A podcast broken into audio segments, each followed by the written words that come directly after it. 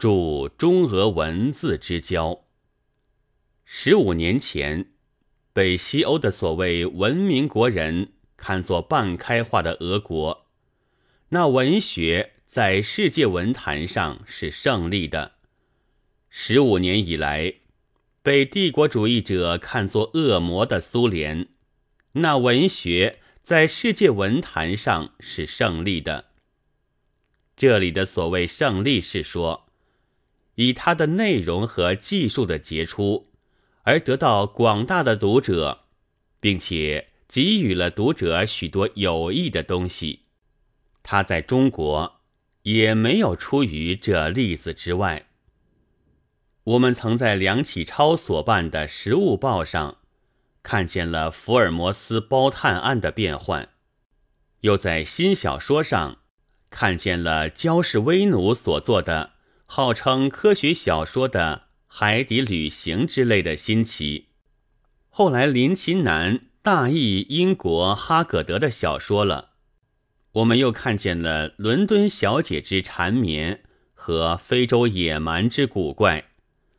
至于俄国文学，却一点不知道。但有几位也许自己心里明白，而没有告诉我们的先觉先生，自然是例外。不过，在别一方面是已经有了感应的。那时较为革命的青年，谁不知道俄国青年是革命的暗杀的好手？尤其忘不掉的是苏菲亚，虽然大半也因为她是一位漂亮的姑娘。现在的国货的作品中，还常有苏菲一类的名字。那渊源就在此。那时，十九世纪末的俄国文学，尤其是陀思妥夫斯基和托尔斯泰的作品，已经很影响了德国文学。但这和中国无关，因为那时研究德文的人少得很。最有关系的是英美帝国主义者。他们一面也翻译了陀思妥耶夫斯基、杜杰涅夫、托尔斯泰、契诃夫的选集了，一面也用那做给印度人读的读本来教我们的青年以拉玛和吉利瑟纳的对话。然而，因此也携带了阅读那些选集的可能。包探冒险家、英国姑娘。非洲姑娘的故事，是只能当醉饱以后，在发胀的身体上搔搔痒的。然而，我们的一部分的青年却已经觉得压迫，只有痛楚，他要挣扎，用不着痒痒的抚摸，只在寻切实的指示了。那时就看见了俄国文学。那时就知道了，俄国文学是我们的导师和朋友，因为从那里面看见了被压迫者的善良的灵魂的酸心的挣扎，还和四十年代的作品一同烧起希望，和六十年代的作品一同感到悲哀。我们岂不知道？那时的大俄罗斯帝国也正在侵略中国，然而从文学里明白了一件大事：是世界上有两种人，压迫者和被压迫者。从现在看来，这是谁都明白不独到的，但在那时却是一个大发现，正不亚于古人的发现了火的。可以照暗夜煮东西。俄国的作品渐渐的少借进中国来了，同时也得了一部分读者的共鸣，只是传不开去。零星的一品且不说吧，成为大部的就有《俄国戏曲集十种》和《小说月报增刊》的《俄国文学研究》一大本。还有被压迫民族文学号两本，则是由俄国文学的启发，而将范围扩大到一切弱小民族，并且明明点出被压迫的字样来了。于是也遭了文人学士的讨伐，有的主张文学的崇高，说描写下等人是鄙俗的勾当；有的比创作为处女，说翻译不过是媒婆。而重译尤令人讨厌。的确，除了俄国戏曲集以外，那时所有的俄国作品几乎都是重译的。但俄国文学只是少界进来，传不开去。作家的名字知道的更多了。我们虽然从安特莱夫的作品里遇到了恐怖。阿尔智拔随夫的作品里看见了绝望和荒唐，但也同科罗连科学得了宽宏，从戈里基感受了反抗。读者大众的共鸣和热爱，早不是几个论客的自私的曲说所能掩蔽。这伟力终于使先前膜拜曼殊菲尔的绅士。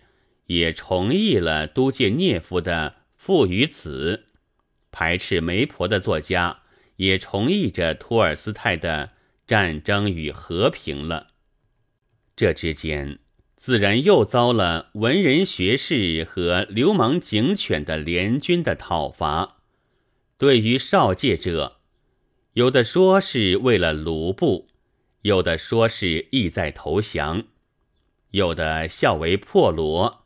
有的只为共党，而实际上的对于书籍的禁止和没收，还因为是秘密的居多，无从列举。但俄国文学只是少界进来，传不开去。有些人们也译了墨索里尼传，也译了希特拉传，但他们少借不出一册。现代异国或德国的白色的大作品，战后是不属于希特拉的万字旗下的，死的胜利又只好以死自傲。但苏联文学在我们却已有了李培进斯基的一周间，德拉特科夫的市民土，法杰耶夫的毁灭，随拉菲摩维之的铁流。此外，中篇、短篇还多得很。凡这些，都在御用文人的明枪暗箭之中，大踏步跨到读者大众的怀里去，给一一知道了变革、战斗、建设的辛苦和成功。但一月以前，对于苏联的舆论，霎时都转变了。昨夜的魔鬼。今朝的凉棚，许多报章总要提起几点苏联的好处，有时自然也涉及文艺上，复交之故也。然而，可祝贺的却并不在这里。自立者已淹在水里面，将要灭顶的时候，只要抓得着，是无论破锣破鼓都会抓住的。他绝没有所谓洁癖，然而无论他终于灭亡或幸而爬起，始终还是一个自立者。随手来举一个例子吧：上海称为大报的《申报》，不是一面甜嘴蜜舌的主张着组织苏联考察团，而一面又将林克多的《苏联文件录》。称为反动书籍吗？可祝贺的是，在中俄的文字之交，开始虽然比中英中法迟，但在近十年中，中国的绝交也好，复交也好，我们的读者大众却不因此而进退；译本的放任也好，禁压也好，我们的读者。也绝不因此而盛衰，不但如常，而且扩大。不但虽绝交和禁压还是如常，而且虽绝交和禁压而更加扩大。这可见我们的读者大众是一向不用自私的势利眼来看俄国文学的。我们的读者大众在朦胧中早知道这伟大肥沃的黑土里要生长出什么东西来，而这黑土却也确实生长了东西，给我们亲见了。